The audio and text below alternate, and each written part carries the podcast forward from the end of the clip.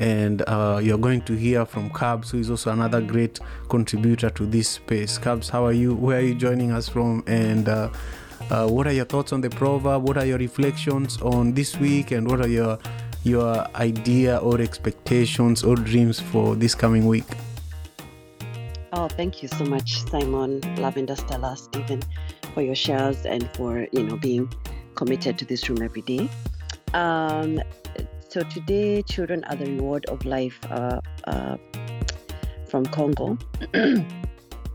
for me, I always look at it and think um, life is continued from children. We are here thousands of years later because of children. It's sort of like um, you see people even doing fertility treatments um, just to have a child because for so many people, they grow up and that is their ideal, that is their dream